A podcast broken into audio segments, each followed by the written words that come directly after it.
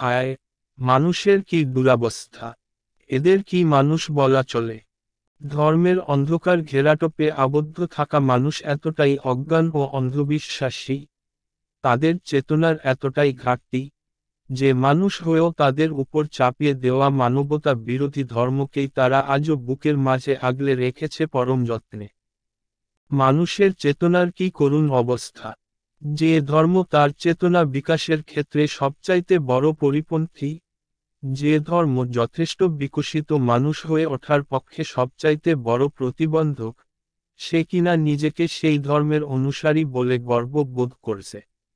যে ধর্ম যত বেশি মানবতা বিরোধী, সেই ধর্মের অজ্ঞান অন্ধ অনুসরণকারীদের সংখ্যা তত বেশি। সেই ধর্ম তত বেশি শক্তিশালী।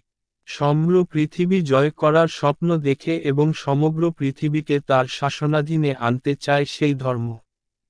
সেই সুদূর অতীত থেকে আজ পর্যন্ত, যে নারীগণ ধর্মের দ্বারা সবচাইতে বেশি লাঞ্ছিত, অপমানিত, নির্যাতিত, সেই নারীরাই কিনা ধর্মের সবচাইতে বড় পৃষ্ঠপোষক।